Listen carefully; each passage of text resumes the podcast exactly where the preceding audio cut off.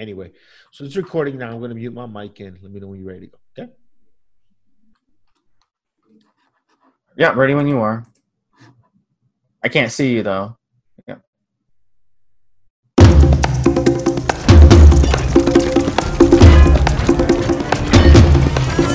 Hey, what's going on, everybody?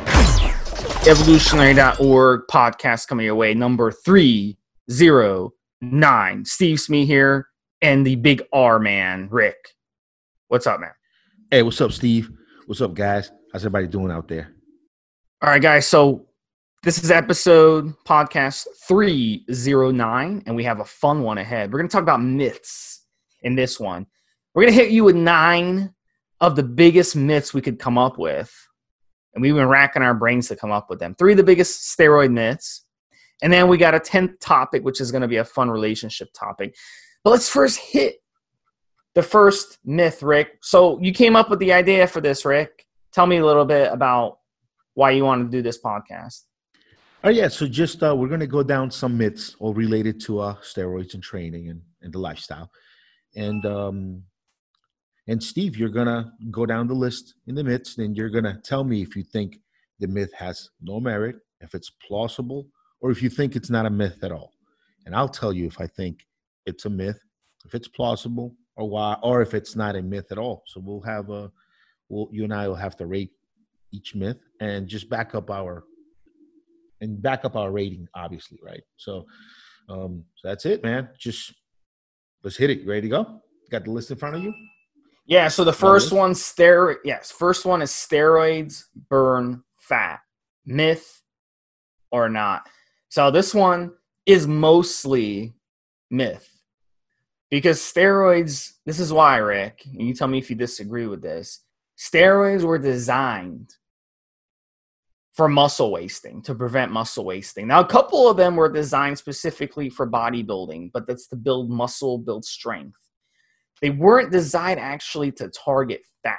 Now, there is some studies and some evidence that Anavar can burn body fat by doing a couple different things and like boosting metabolic rate, for example, and you know other things so small minor things like that. But let's say you're 30% body fat you can go and you go on steroids.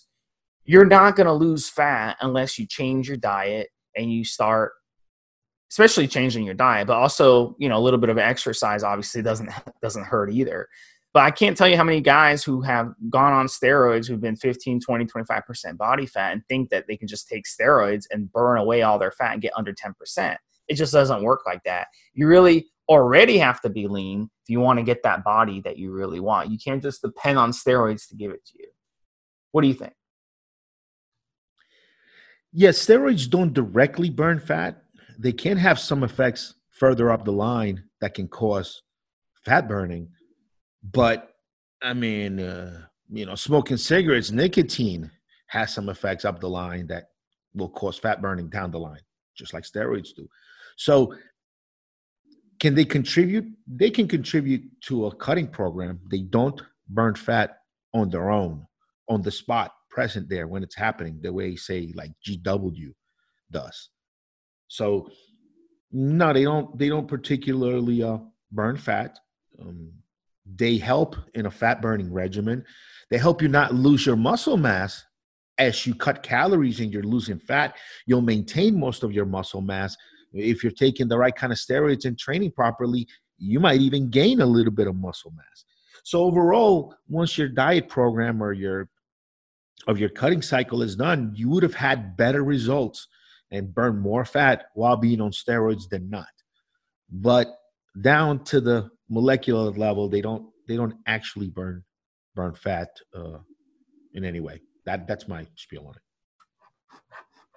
All right, guys. So the next one that we're going to talk about, number two myth that we're going to discuss, you can keep your gains long term. So this is another one that's mostly myth, and I'll tell you why.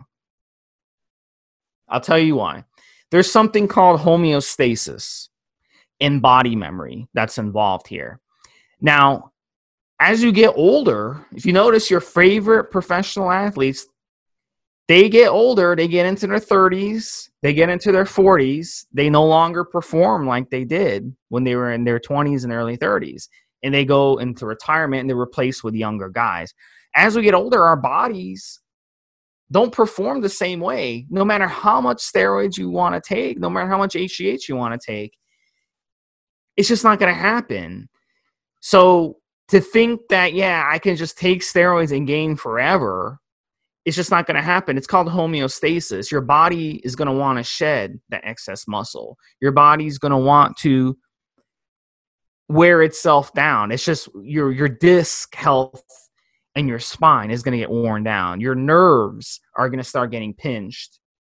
You're going to start getting cartilage and your joints that get rubbed away.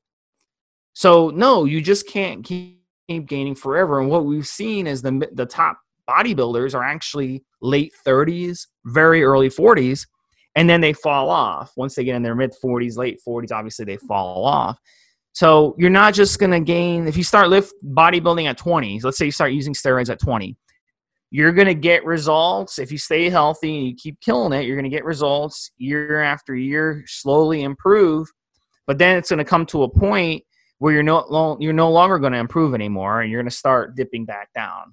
So that's why I say that you can keep your gains long term is a myth because you really can't. And then also when you come off steroids, you're not getting those androgens anymore. You're not getting that that uh, unnatural excessive hormones in your body. So let's say you ran steroids for 5 years, okay? And every each year you ran two cycles and you put on say 20 pounds of good quality mass you added like 100 pounds to your bench, and then you just stopped using steroids, you're to lose strength. You're going to lo- start losing strength because you don't have those androgens anymore in your body. You don't have those steroids performing what they were doing. And you're going to start losing that muscle mass that you put on. Now, if you put on muscle mass slowly over time, there's a better chance that you'll keep keep it for a longer point of time versus someone who just hopped on steroids and put on a bunch of weight really, really fast. So it depends. Each person is different.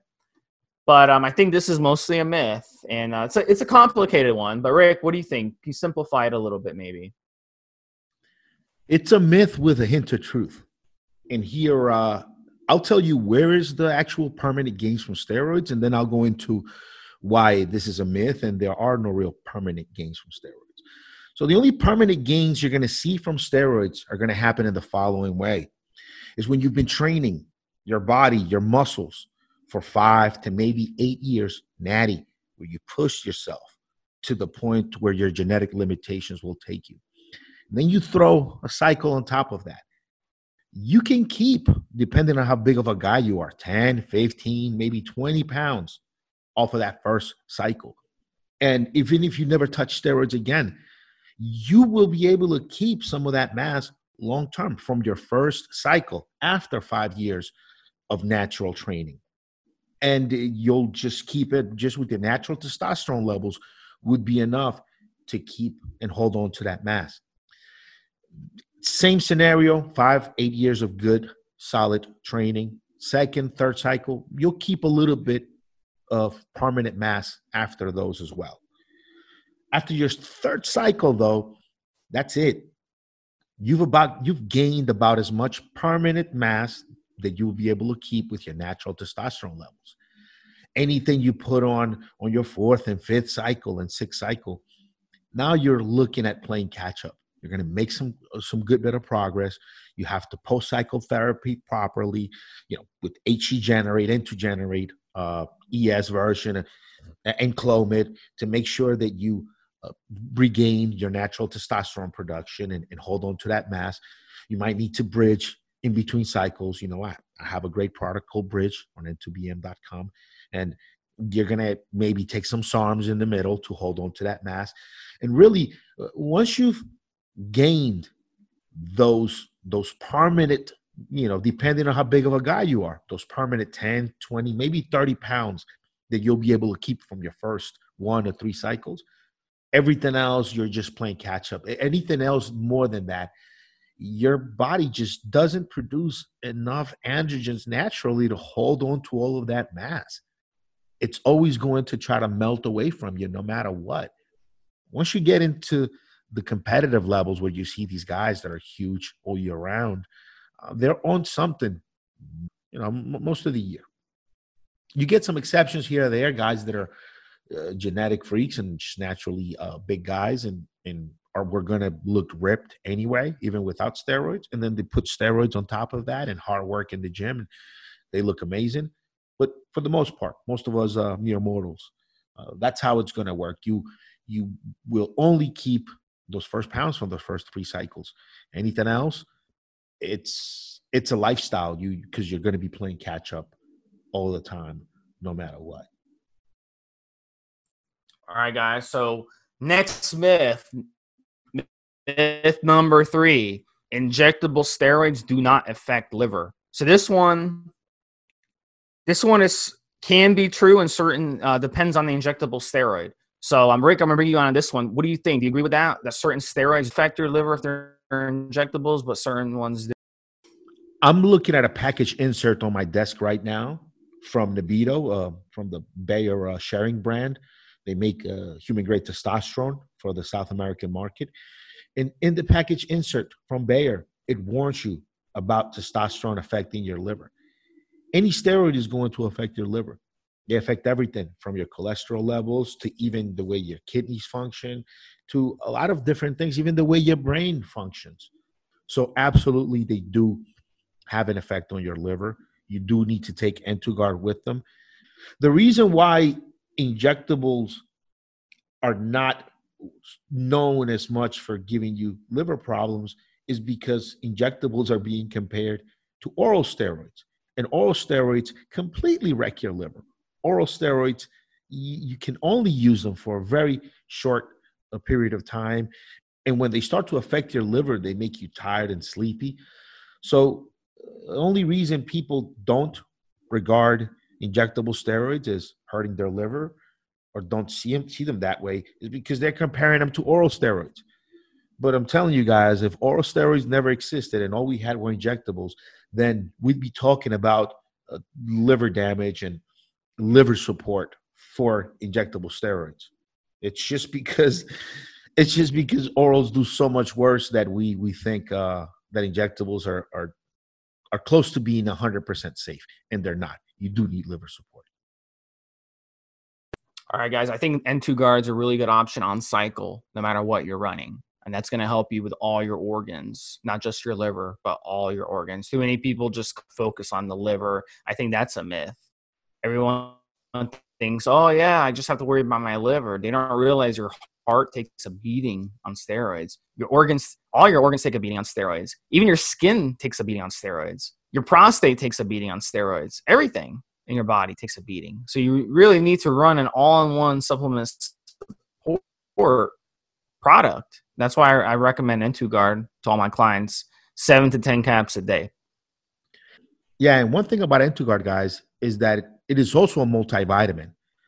So uh, you don't need to take a multivitamin if you're taking N2Guard because that's already included in there. So N2Guard really, if you're on steroids and you are taking a multivitamin, which you should, just take N2Guard. That'll serve as your multi. It'll also have liver support in there. It'll have things in there for your cholesterol, for your blood pressure, even water retention. I mean, it's all in, it's all there. It's 44 ingredients, very heavy, strong product, seven capsules you have to take per day, and and it's all there. So it's also your multivitamin, guys. So if you're on an injectable, you know, make sure to take that N2Guard. All right, guys. Myth number four. And this one is really, really, I'd say 95% of people out there believe this that steroids make you a great athlete. And this kind of annoys the shit out of me. Every time we see a player, you know, in a professional sport get busted for steroids, you always have these geniuses that have to comment and they go on there and say, oh, yeah, they're just athletes. They're professional athletes because they cheated, because they took steroids. as if these guys, you know, it's the steroids that made them professional athletes and not because they had the God given or gen- genetic, blessed genetics from their uh, mommy and daddy that gave them the ability to be professional athletes in the first place. Yeah, they took, they may have taken steroids and got busted for it. The steroids gave them a little bit of an uh, edge, a little bit, but it's not the steroids that made them professional athletes have you ever been to an NFL training camp and stayed after and then waited for the athletes to come and sign autographs and seen these guys up close? They're freaking monsters, man. Their fucking arms are the size of your fucking head. I mean, they're fucking monsters, bro. Like they could snap a person in half. Just, you know, eh, like so easily. They're just amazing genetics. So the steroids help them give them a little bit of an extra edge, but it didn't get them to where it is. Like Lance Armstrong, okay, he got busted for using HGH. We all know the story. He got busted for doing HGH. Do you really think that you can just take a bunch of HGH and go win win the Tour de France? And if you think you can, then by all means, hit me up on the forums and I'll give you an HGH uh, source and you can go and buy all the HGH you want and you can go and fly to France, take your bicycle with you, you know, buy a $5,000 bicycle, take it with you and go win the Tour de France next year. I guarantee you that's not going to happen. So guys, it's it's it's genetics, man, that get these athletes where they are. That's the number one thing you need. Same thing with pro bodybuilders. It's genetics. Okay, all these pro bodybuilders, and I've interviewed them, they all have siblings or relatives who are also professional athletes. Like one guy I interviewed a couple years ago, his brother is a defensive tackle for the Minnesota Vikings, Everson Griffen. And he is a pro bodybuilder, top 20 Mr. Olympia pro bodybuilder. Do you think that's just a coincidence? Do you think it's because they both use steroids? Of course not. It's genetics. They were born with those genetics. Obviously, you have to work hard. You have to train hard. You have to push hard. You've got to be mentally strong to get to that level. But yeah, it's, it's step one is genetics. Rick, uh, this is a pretty easy one, Rick. Uh, do you want to have anything to add to this one? Yeah, I mean, uh, you have to be a professional athlete first. You have to be elite first. Okay. And once you're in that elite core and that elite level, the difference between the number one guy and the number 100 guy is not that much. They're, they're, they're the, the 100, the guy number 100 and the guy number one, they all have 90% of it already there. And the difference between these guys might be 10%. That's why you'll get like a Barry Bonds that wasn't that great before juice, started juicing, did better, but he was already a professional athlete before he added the sauce. You get a guy like Lance Armstrong, right? He, he was uh, Lance Armstrong. He was pedaling, not doing all that great apparently. And once he hit the sauce, he he started to win everything. But he was already a professional athlete before he hit it. Vitor Belfort, the UFC fighter, we've seen him on steroids, we've seen him off steroids. But he was already a professional fighter before he ever touched the sauce. So if you are that elite level of athlete where you have the God given talent, the genetics, and the drive to get there and be top level, you know, be better than the top amateurs, be a professional. You throw some sauce on top of that, you can go from being the 100th ranked guy to being in the top 10 with a little bit of juice at that point. But if you're not professional level and you're maybe not even a great amateur athlete, steroids are not going to make you you know steroids are, are not going to are not going to do it for you you have to have everything else in place first because the guys at the top level they have everything else in place and they just throw the steroids on top of it. It's why you and i can pump a lot of you know you and i can pump a, a bunch of steroids and it'll it'll have some effects on our bodies but it's not as profound as like let's say somebody running the 100 meter dash. Just a little bit of testo- extra testosterone just a little bit of extra deca can shave a quarter second off of that guy's time and Now he's got a gold medal. You know, you and I, we won't even be able to tell the difference if we can if we run in a second faster or not 100 meters. We you you and I are just not pushing our bodies to that degree on a daily basis to really see the difference. So no, complete myth. Steroids will not make you a great top level athlete. You have to be that first. then steroids might make you win some shit, but you got to be it first. You know, Rick, I'm gonna prove you wrong, man. I'm gonna take a bunch of steroids, and next year I'm gonna go out for the football team, NFL, and I'm gonna make the fucking NFL team as a quarterback, and I'm gonna fucking take my team to the Super Bowl. We're gonna win the Super Bowl, and I'm gonna come back on this podcast and prove you wrong. All right, guys. Like, look, I'm gonna, I'm gonna take, I'm gonna that, take some, yeah. uh, some GH and some EMCA. I'm gonna grow like another uh, foot or two, and then I'm gonna join the NBA.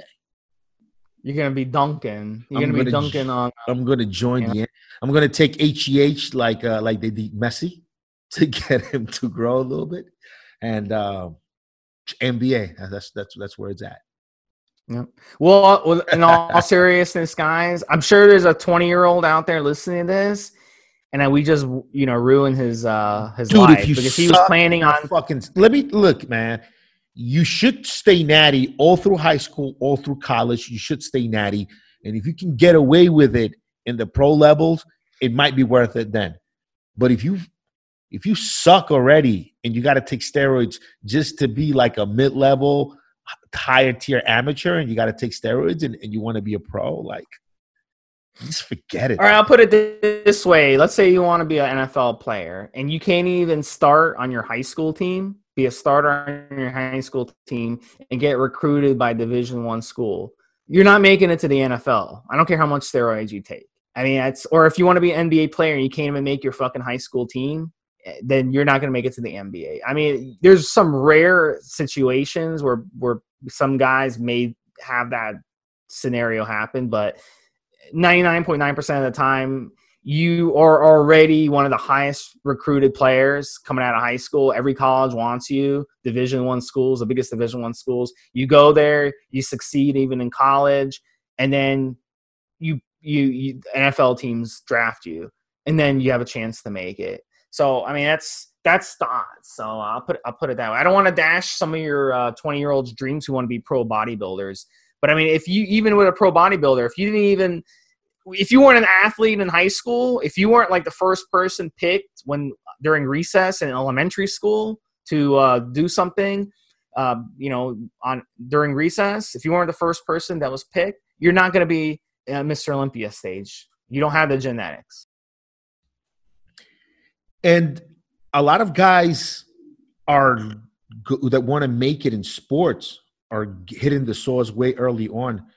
I suggest one thing. Many, most of you guys out there that want to make it in sports, young guys that are listening to this, uh, researching steroids, and you want to make it in sports, uh, find yourself a good sports psychologist first. That'll go a much longer way than hitting the sauce. Because if you're thinking about taking steroids and you're not top level pro, like didn't make it there, but you're like there's other things going on. And there's some really good sports psychologists that'll help you get over some mental hurdles, that'll help you get over some really key things that are holding you back. Because it's a lot of it is mental. Yeah, genetics, mm, genetics play a huge part, obviously. But we've all seen professional athletes that don't look like they have the greatest genetics, maybe aren't the fastest, maybe aren't the strongest, but just the mental fortitude is there. The mental fortitude is there enough for them to be, you know, recognizable mid-level professional players. Just the mental fortitude, even if they don't have all the physical gifts of a LeBron or one of these uh, physical, really physical athletes, you get a lot of brainy, mental professional athletes out there. So if you're a young guy looking for uh, looking for for a way to to get into the pros and and make a, a living out of playing something or fighting or whatever, get a good make a build a good relationship with a good sports psychologist. And that'll go a much longer way than any steroid cycles you can you can do at this point. I think in elementary school you can tell right off the bat. You can ask any like third grade teacher and they'll be able to point out the two kids in class that are gifted athletically that like wow these kids are gifted athletically when we go out to recess they're the fastest they're the strongest they can do like 20 pull-ups you know they can run like crazy faster than any other kid and then they'll can pick out the two kids in the class that are academically gifted and in those rare situations they might be both academically gifted and athletically gifted you know that's a Rhodes Scholar type of person. That's like Bill Clinton, former President Bill Clinton. He was a Rhodes Scholar. He was gifted both, um, you know, in both aspects, athletically and when it came to the books as well. So th- those are really rare. Um, those are the people that end up going, getting Oxford scholarships, Rhodes Scholars, and being, you know, very, very successful in life. Um, but the, so, the mentality, the know, mentality has to be there. I mean, I remember in uh, in fifth, sixth grade, my buddy Miguel that I, I was in a school with. I mean, his pitch for a kid that age is just incredible. He was crushing it. Um, and then uh, he didn't start on the team when we got to junior high school. He didn't start on the team. There were some, uh, there were a couple guys older than him in our in our school system that were just incredible pitchers, and he just quit he stopped playing, even though he had a ton of talent, because he couldn't start because there was always uh there were these two other guys that were great pitchers, and he just gave up. Also, uh, another guy, Corey, great football player, incredible guy. Everybody thought he'd be a, an early pick, and uh, he got into drugs. He got into drugs, and he's out on the street. So mentality plays a big, a huge role big, big role. Mentality. So a lot of you guys looking at steroids, go get yourself a sports psychologist first. It'll go. If you're a parent trying to help your kid along, you're not going to patch up his mental weakness and shortcomings by giving him, helping him get juice. All right. Get his ass over to psychologist, get his mental game in order. And he might not even need to touch the sauce. All right, guys, that was a fun one. Um, the next myth. Let's go into the fit. Uh, and we we kind of already touched on it already, Rick. Working out hard plus tons of steroids equal Mr. Olympia physique. So following up on what I said earlier, you know, it's one of those things. Every how like every time like you know they show maybe on Yahoo News or something, they'll show the Mr. Olympia champion. Okay, it doesn't it doesn't get much action. Okay, most people can't name Mr. Olympia who are even like in the gym. Okay, I mean we don't really follow it, but let's say you know they put out an article or something. You'll see comments from people. Oh, that guy's on tons of juice. That guy's on tons of juice. Guys, that's a myth. Um, it's not a myth that he's not on tons that he's on tons of juice. Yes, he is on tons of juice, but it's not the juice that got him there. Like I said earlier, Everson Griffen, Okay, he uh, he was defensive tackle for Minnesota Vikings. He was a free agent. He went to a new team this year.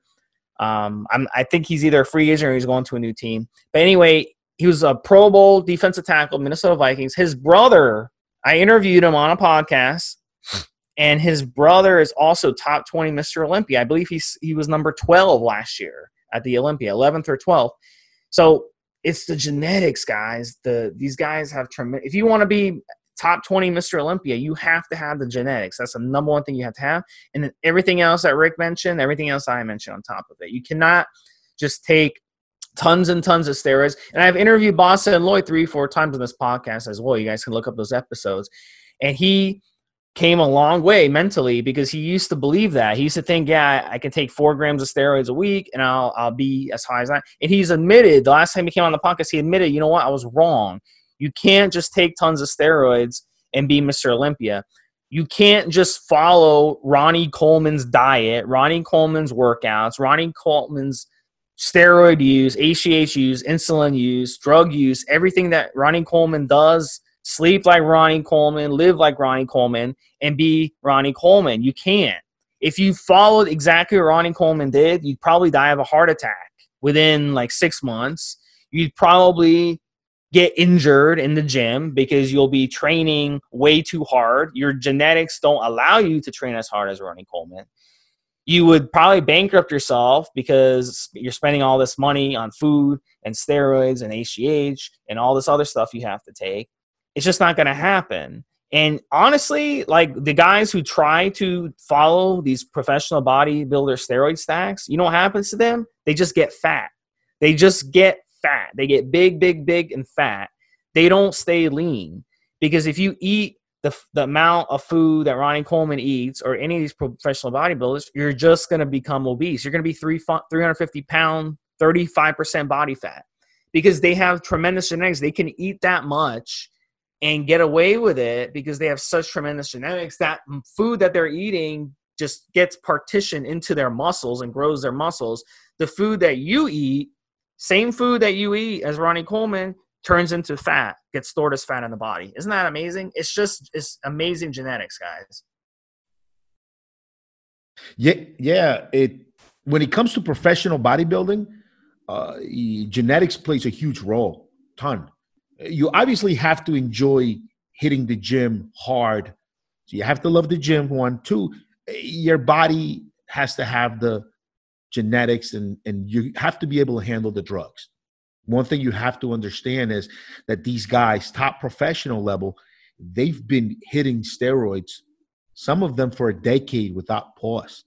You know, when you're already holding on to 50, 60 extra pounds of muscle mass that your body would naturally not be able to hold on to, you don't get to cycle off because your, your body will never make enough testosterone to support just these huge slabs of muscle that these guys keep on. So at that point, you have to keep your androgen levels sky high all of the time. Because as soon as they drop a little bit, as soon as they get close to like high normal range, you, you a bunch of that muscle starts to melt off. So your body has to be able to handle these drugs for years and not get sick, not get messed up from it. And a lot of guys just do a, a quick short cycle and they like like we discussed in podcast 308 super draw there are some guys are like lactating out their nipples and their back breaks out and you know they they have jaundice and just liver liver starts failing out of out of just a couple of cycles and then you get top level pros that are using like orals for you know weeks and weeks on end a, ton of um a ton of injectable steroids on top of a testosterone base of you know thousand mgs a week of test and then peptides and then SARMs in front of that. And they're doing almost they're doing up they're trying almost anything you put in front of them. Um but they don't but they look great still. Look awesome so that's part of it. And look and even if you even if you do love hitting the gym and even if your body can handle a ton of drugs then you're to get on stage and maybe your calves are just too small or maybe your biceps aren't just connected the right way and, and they're lagging and or maybe you know your abs are, are shaped kind of fucked up and then you stand next to a guy like phil heath or guy like ronnie and all those years of training and all that those uh, expensive uh, steroids and you still look like shit next to them because they have those genetics and they could do it. So bodybuilding, bodybuilding is that dude. Just ton of commitment, lifelong endeavor, and uh, genetics to, to match. Yeah, it's a good one. So guys, next one. This is a this is a a one myth or not.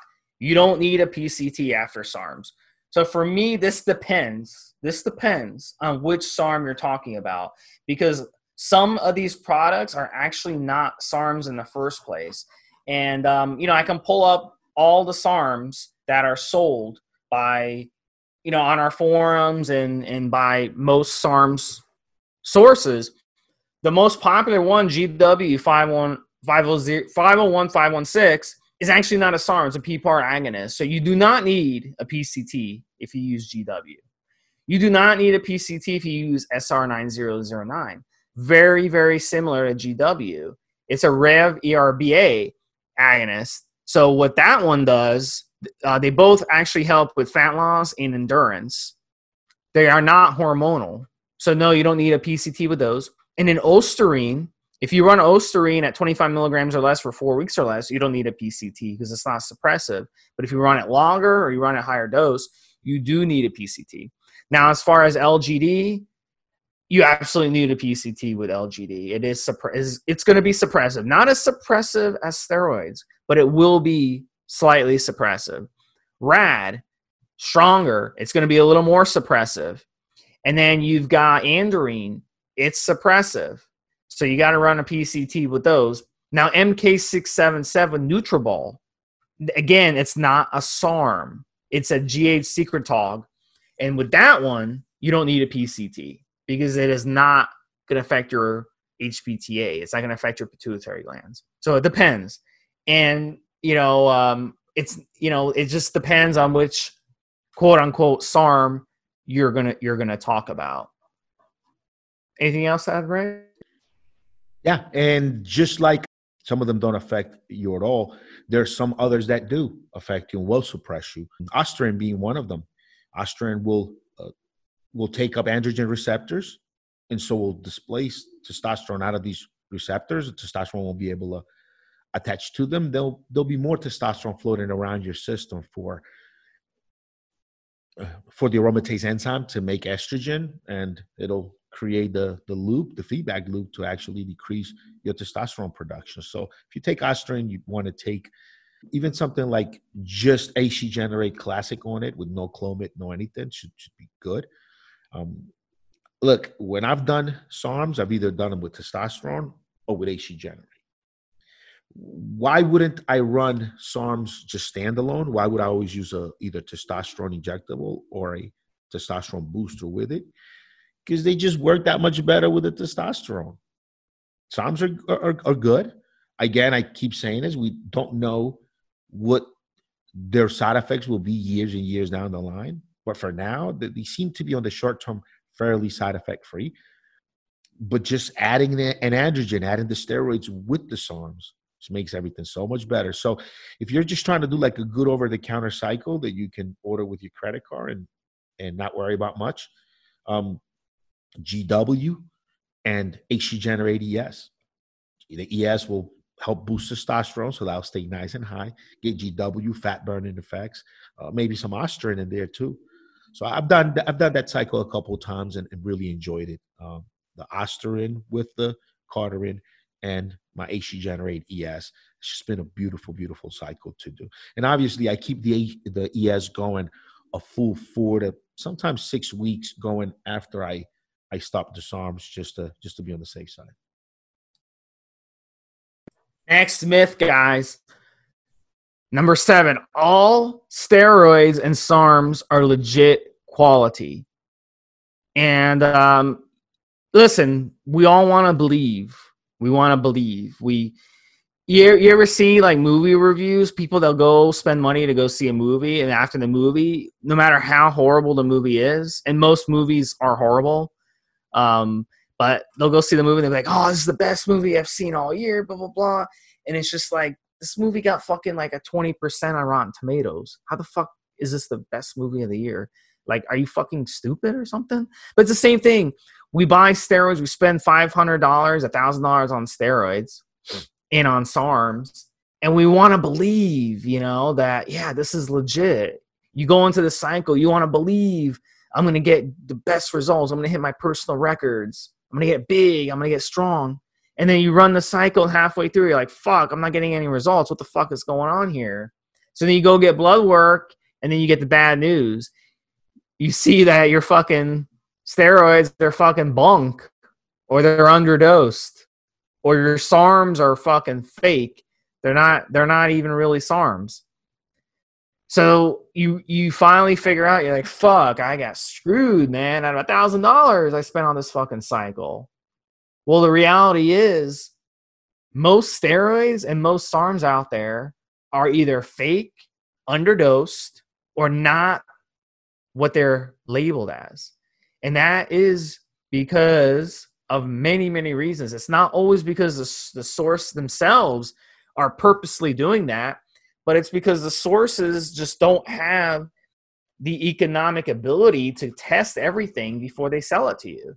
So they may get a batch of raws that might be really what they say, what they think it is, make the steroid, sell it to you, and then the next batch of raws they get from the exact same place in China is not really the same thing is something completely different. It could be getting Primobolan raws, and then the next time, exact same dealer from China sends them Deca raws. This shit happens all the time. So that's one of the myths, guys. That's one of the myths. You have to trust your source. You have to know the source that you're dealing with, and they have to be able to back up the shit they're selling to you. They can't just sell what they think is a specific steroid or a specific SARM because eventually people are going to figure it out that, hey, something fishy is going on here. Yeah, sometimes the source will get sent uh, product that's underdosed, uh, that's not of high purity. Other times they will have have the orders but run out of a certain raw, where their supplier won't screw them, where their supplier will say, "Hey, we don't have this raw right now," and then the the guy making it, the underground lab, just decides to to change the compound on their own. Look, I if you're the chemist mixing this stuff up, these raws become real familiar real quick. I'll give you an example: testosterone propionate, short ester, stuff's more crystalline. It's more like a closer to the consistency of, of something closer to sugar or flour. When you get into like Deca with uh, decanoate ester, stuff becomes more the consistency of wax. When you have equipoise, which is the undecylenated ester, that's oil. That's already liquid. If you drop the temperature just a tiny bit, it'll it'll start to hard, harden up.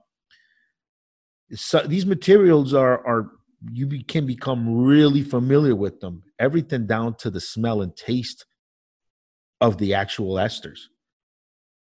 So uh, sometimes sources will send something that looks just like it is underdosed. That happens. But when a but when a source that's making this stuff makes such a huge mistake is switching out Deca for Primobolan, that Primo is going to have a, a, a, shorter, waxier consistency. The Deca is going to lean more towards being oil, you know, more more oily you know you, you, you can tell what it is by looking at it just because again the shorter esters more crystalline the longer esters become more of an oil you could it's it, it'll just be it's not an easy mistake to make. How about that guys?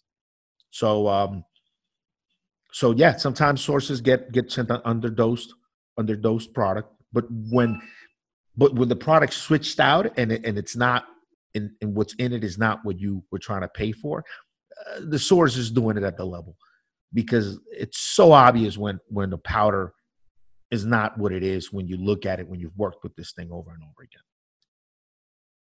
So following up on that myth number eight, you can tell the difference based on how steroids work in your body. Meaning, um, well, I'm I'm going to take it a step further um, I can remember back on the EF board, a moderator would say, "Oh yeah, you don't need to get blood work after PCT. I can tell by the way I feel that I'm recovered." You know, and that's that's just stupid because that doesn't mean shit. Just because you feel a certain way doesn't mean that you're still not suppressed, that your estrogen levels may not be low or high, that your pituitary glands are functioning correctly, that your LH and FSH are at good levels, that your testosterone are at good levels, that your cholesterol is at good levels, doesn't mean shit. I mean, it really doesn't. So you really need to run blood work after cycle. You can't just go by how you feel. And then on cycle, you can't just run a cycle and be like, "Yeah, I'm running what I think is D-bol, and I feel this this way, and I'm having these side effects. It must be D-bol." That's that's a you know that's definitely a myth. I mean, no matter how experienced you are, your bodies are constantly changing. So the way something may affect you on cycle one may not affect you the same way on cycle four, if even if you're running the same compound. Our bodies change over time. Here's one. Here's a perfect example. The guy who runs a bunch of D-bol, a bunch of tests, a bunch of DECA for a cycle and he doesn't run an AI and he gets away with it. He doesn't have any problems. But then three years later, he runs the exact same cycle, exact same dosages, same brand, same everything, same batch of steroids, and he ends up with gynecomastia. Perfect example. well, I felt fine the first cycle doing things a certain way. Well, that's a myth. Just because you felt fine that particular time doesn't mean side effects won't change. Different situations change.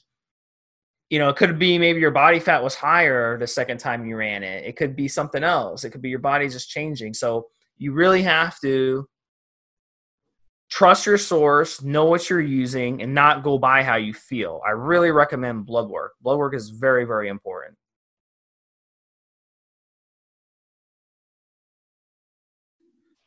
It depends what level you're at too. If you can tell the difference in the steroids, if you're not that experienced, if your diet is not on level, if you have a body fat in the teens, no, just stop it. You're not going to tell the difference maybe you'll be able to tell the, the difference in side effects from one steroid to the other on some of the real obvious things. But no, you're not going to be able to tell the difference in the steroids. Look, when you're a top level, like my buddy, he's, he's a competitor. When he, he he when he gets down to showtime, if he uses turinabol, he holds more water. He says than if he uses anavar, and it's a difference because you'll see more or less striations depending which of those two he's using going up to competition. You, on the other hand, where you just can barely see your top two, four abs, like you're not going to be able to tell the difference. Okay. So it really depends who you are, what level you're at, just how far you push your body and your physique if you're pushing yourself to those levels, you know, you know, low low single digits body fat and you know things like that, yeah, you'll be able to tell the difference. But if you're not, you're getting so many so much uh, stuff that's been swapped out for something else that is not what you are paying for, and you just don't know it. It's been happening for years. You can't even tell the difference. All right, guys. So steroid myth number nine: guys on steroids look like they are on steroids. Walk into any franchise gym, and you can look around, and I guarantee you that a majority of guys in there have used or are using steroids. Trust me, because I know people I know friends of mine who don't even work out. They haven't worked out in years. And if you talk to them, they'll say, "Yeah, I, I used steroids maybe back in college, maybe ten years ago, maybe five years ago. They used steroids. It's so easy to get steroids. I mean, it's it's just as easy to get steroids as it is to go on Amazon and buy a book. That's how easy it is. So they're not hard to get. They're not that expensive. I mean, a vial of testosterone costs less than a car wash. So, in you know, these people they've used steroids or they're using steroids in your franchise gym and they look like shit. I'm just being honest with you, Rick. They look like shit and they're weak. They can't even fucking bench 150, 200 pounds. They can't even bench two plates. They can't even squat two plates. So, you know, steroids are a tool Okay, there you have a Phillips head screwdriver, your flat head screwdriver, and your toolbox. It's a tool that you can use to take things to another level to break a plateau, but they are not going to automatically turn you into the next Arnold Schwarzenegger. So this is the biggest myth we hear all the time. And on the flip side, I was natty myself. I lifted weights for 13 years before I ever touched steroids.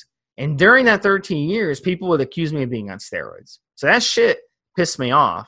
I was natural. I didn't take a goddamn thing. All I took was some creatine, stuff like that. I never took fucking steroids. 13 fucking so you can look like you use steroids and not tons of steroids.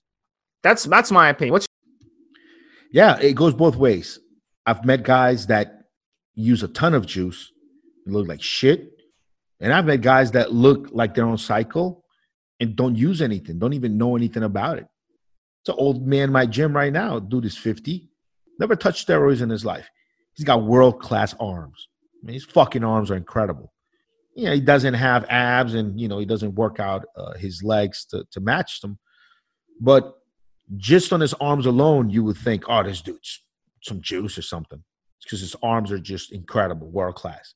Old guy, like 50. But no, never touched the stuff. Some people just have great genetics.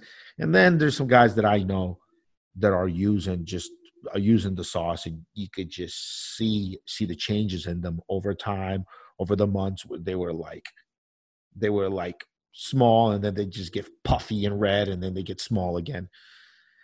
Yeah, it's genetics plays a big part. Some people can just work hard, not even eat right, look great. Um, some people can watch their diet, take some steroids, work out, and they just don't don't get much of anywhere. I think a real key here is for you yourself to learn where you're at. If you've done big cycles and you've done small runs and you realize that taking four times the amount of steroids is not giving you four times the amount of results, you know, knowing and finding what dosage your progress and results begin to level out at, level off at, where with dosage and and what amount of steroids your results begin to, to the, the curve begins to flatten, right? Then you'll you'll have a better gauge of, of just how much source you need to get maximum results, and, and at what point you're just wasting your money and, and putting additional synthetic hormones in your body that you're just not getting all those benefits from. So, I mean, eh, when I, I tell you guys, when I personally cycle, I keep it under a gram. I only do test or EQ. Once in a while, I'll, I'll, you know, once a year, maybe I'll do a little, a little bit extra something else different besides that. But just need a little bit, and look like you do just a little bit of juice. But yeah, I've done big, huge cycles with you know a gram of of test as a base, and then three other steroids on top of that in my twenties. I've done all of this, and um, I can tell you, I don't think I got like extremely four or five times the results running, you know, two grams, two and a half grams a week of steroids than I do running, you know, five to 700 mgs a week. I mean, and maybe I had to go through that journey to learn that. But most people out there only need just, just a, you know, 500, 600, 700, and, and your results will, will flatten out. Anything more than that, it's just, it's diminishing return. So that's uh, my spiel on it. All right, guys. So in the spirit of the COVID 19 lockdown, last topic this isn't a myth steroid topic. We're going to talk about a relationship topic. Let's say you're locked in the same chick and you're going, you, you both are driving each other crazy or she's driving you nuts. What do you do? What's a way to kind of center her packing without ruining your chances later on of getting some uh, some free poontang Rick, I'll bring you in on this one. What's the best way to make her leave? You say you're asking. Best way to kind of shove her out the door without seeming like a dickhead and ruining your future chances. Um, I mean, that can't end well because she's gonna be like, "How dare you kick me out? We're under a fucking lockdown. You're gonna put me out there. I got no fucking way to make money." You've got to find a way to make it her idea somehow. And if you can make it her idea somehow to go, then it'll be fine. But it, it, it might take you three days, four days. You know, one day you plant the idea, and then the next day you you push her, and then day three you leave her alone. Day four she'll come around. It's the only way, really, for something like this. Is it? It has to be her idea somehow. If you can't make it her idea, if she's hell bent on staying there, um, then you're going to have to just practice some self control and go about your day and, and your life with her intruding in your space and be fine with that. And just take the situation as it comes. It could be worse. So, yeah, something like that, bro. You, you can't you can't say leave. It's got to be her idea. She's got to she's got to be the one to say that she maybe like to go. I'd like to go here. I'd like to go there. And then you just keep quiet. Don't react to it and then you make plans like like she said i'm going you know something along those lines if you're really desperate but obviously yeah definitely you don't want to come out and say it because even if she wanted to go even if she's already thought about making making a move leaving she'll still be offended because you suggested and it came out of your fucking mouth. So don't. If she's already leaning that way, she's already giving you signals, then just help her push the rest of the way so that it comes out of her mouth. And once the deal is struck, um, you know, you you know, you, you move on with it. That's it. It's got it's got to be her idea. Well, this is funny. This is something I saw today. Um, listen to this little short video. They get they have permission to, to to play this. Listen to this video. Okay, Dad. You have two options. A, stay quarantined in the house with mom, or B. Did you hear it? Yeah, yeah, that's funny. Yeah. Who's this? Is, a, is this a, a kid or, or a guy or a man with his wife? Well, it's a it's a daughter asking the dad, and the the mom. dad. sitting- Okay. Yeah, the mom's sitting on the couch, and she overhears a conversation. So the kid's asking B, the dad. B, B, B. So, yeah, I mean, a lot of people are complaining right now. They're just getting on each other's nerves because every, you know everybody has to work from home. Either they're laid off, or they're working together from home. So they're getting on each other's nerves, and the kids are home. So, um, You know, You I, know, I, I I'm stuck with somebody at, at home, and it's not and it's not great 100 percent of the time, but I don't care. It's fine. You just you just use this as a time to practice to practice self control. Make sure that you double check and you're completely rid of of pettiness or any of these, you know, fucked up uh, feelings and, and attitudes. So you just don't be petty. That's one of the things that's real easy to happen when you're locked in with someone and and and the environment's a little tense is to be real petty and and to be small minded and all these things and and at, at each other. exhibit low self control. What was that?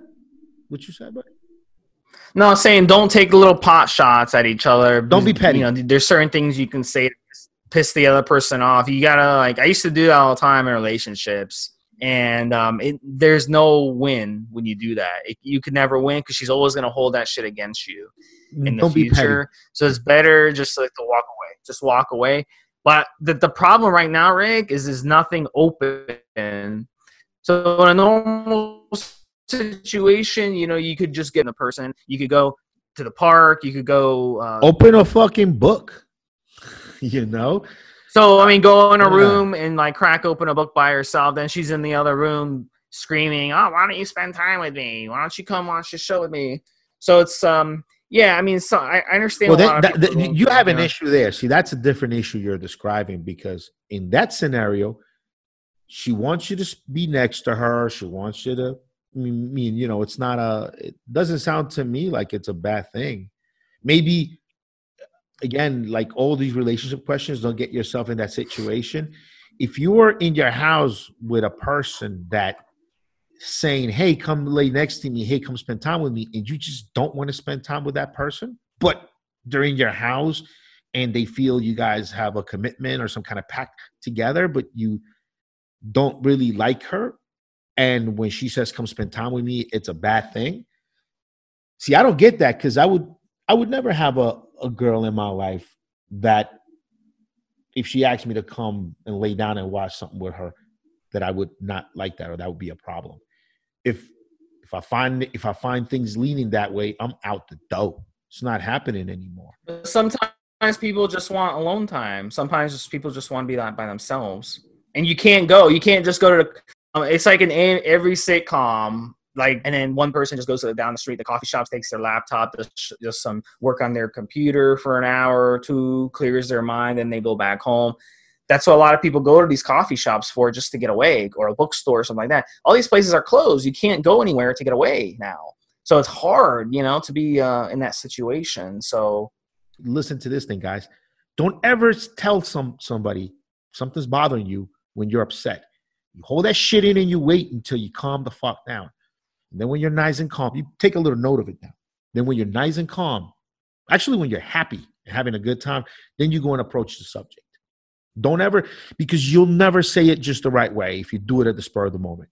So if she's doing something to annoy you right now, you take it, you hold that shit, you hold it in, make a little side note. then the next time you're having a good time and you're laying down, you're laughing and watching some Netflix, you approach the subject really calmly, really nicely. You say it in the best way possible. And then you and then you go back to you know then you go back to doing the fun stuff you were doing. Like shit's Yeah. Don't go and yell. Women. When you're frustrated at the moment take that shit hold that shit in. Practice self-control. You know some of these human interactions that we do with our with our mates with our friends with whomever it should just use all of this just as a way to practice self-control practice you know again if the person's being petty don't be petty back practice leaving somebody alone with their fucking pettiness. So if they're being petty and it just irks the fucking the way they're being petty you just don't don't give in. Don't give in to that feeling and don't be petty back. Act normal. Just be a good person. Just be nice. Just be normal. Don't be petty. Don't do it back. Practice you know all the don't just react to life. Have a plan and try to take every situation as a chance to practice at it for the next one. Yeah, so I think one of the mistakes I used to do in my relationships, um, because I do a lot of work from home, and you know, I it was a really tough transition for me when I uh, when I moved in with girls. Um, my previous places I've had houses. I've had like three, four bedroom houses. So you know, she could have her little spot the other side of the house watching TV or whatnot. You know, during the day until she had to go to work, and I'd be in my office, close the door but like the place I'm staying on now, I'm very cramped. Um, it's only like a one bedroom type of place, so you know, I it was there was a lot of friction at first, so we had to kind of she would get on my nerves, I'd get on her nerves because she would she likes to sleep in. She works late, I'm a early wake waker, so I'd be waking her up, and then on days she had to get up early for work, she'd be waking me up. So we kind of we had a lot of friction then at first, but we kind of compromised. We talked things over. I told her I was like, look, you know, on days you're working early, just sleep in the other, sleep in the office. You know, just get the pull out bed and sleep in the office. And on days where you know you're you're working late and you can sleep in, I will get up and I'll be quiet. I'll go use the other bathroom. I won't turn the fan on. I won't turn the exhaust fan on. I won't shout, take a long shower where you might hear it and we kind of you know we kind of came to an agreement. Now my previous relationship major relationship i was dating a teacher. So she had to get up early really really super early every fucking morning. And you know she she would you know run the alarm. And we kind of came to an agreement where you know she she could have her alarm but she had to turn that fucking thing off asap and then she would have to go get ready in the upstairs bathroom, not in the downstairs bathroom where it would wake me up. So it's all about compromise. Um, you guys have to kind of come to a, a, a compromise that works for both you. You, but one of the things that I can't stand is when women are like saying shit to you like that, and it's like you gotta like nip that in the bud because you gotta be like, look, you know, it's not that you're a prisoner. It's, it's that I'm trying to work from home. I gotta be able to concentrate. I got to be able to focus on the shit I'm doing. And then, you know, I you got to explain them, look, things are different now. Everyone, it's virtual. Everyone's make so they have to be able to compromise on that and agree. Yeah, you're not going to blare the TV while I'm working. You're not going to blare music while I'm working. You're not going to wake me up if you have to get up early at work, you gotta be as quiet as you can. Well, it sucks. This is my house. I should be able to walk around, you know, uh, play music whenever I want. Blah, blah, blah. You guys gotta compromise when you're living together, and that's hard. A lot of people can't do it. A lot of people are just so fucking stubborn and independent they can't do it. So, and I've been through that before with women. So, um, it's it's it's almost impossible to pull that out. If you're in a in in a small home tight quarters, it's downright impossible to pull that off. So, um, but you know, you've got to kind of compromise. You got to give in a little bit. She's got to give in a little bit. Um, and you know, it, it, can work. It can work. So, I have been talking to some friends and talk see what people post on their on their social. And yes, a lot of folks are in relationships with people that they maybe don't really like that much. They're not really good best friends with. And so they can't stand to be locked in with them. They start doing petty shit. And another thing that contributes to being petty and making it difficult to, to live around other people is you're not focused on your goals. You're not focused on your things. So you give the other person too much focus. if you if you're focused on your goals and doing something important with with every minute of your day, you won't even notice when somebody's trying to be petty. They'll be sitting there trying to be petty, and you won't. It may it might take you all day to notice they were trying to do something because you're so busy getting ahead with your shit and your goals and what you need to be doing. So uh, you know, it's funny. Um, I remember the conversation you and I had before about calling a girl back, and I said sometimes it might you might go three days without talking to somebody and saying hi to someone. Well, look, dude, I'm, going a whole day without really changing a ton of words with somebody I'm in the same house with. No beef, no no problems, no friction. We're cool. It's just n- no time or room for a conversation because doing shit. If I'm not doing stuff, producing actual content, then I'm reading up and, and taking stuff in. So if you're if you are listening to this and you're sitting there just bothered by everything this other person is doing to your house all day, you're probably not worried about your your goals and and what you need to be doing enough to you, you're too easily you're being too easily distracted. You have to accept that. All right guys. We really appreciate you guys listening to another episode. This was a fun one. So we'll talk to you guys next week. For steve me and rick have a good one. Have a good one, buddy. Hey, uh, have a good one, Steve. Have a good one, guys. And uh, we'll see you guys on Thursday. Um, this podcast is dropping on Monday. So our next podcast will be Thursday, and we will be doing another compound podcast. What will a compound be? You have to um, listen to know. Good, big surprise. So see you guys Thursday. Goodbye, guys.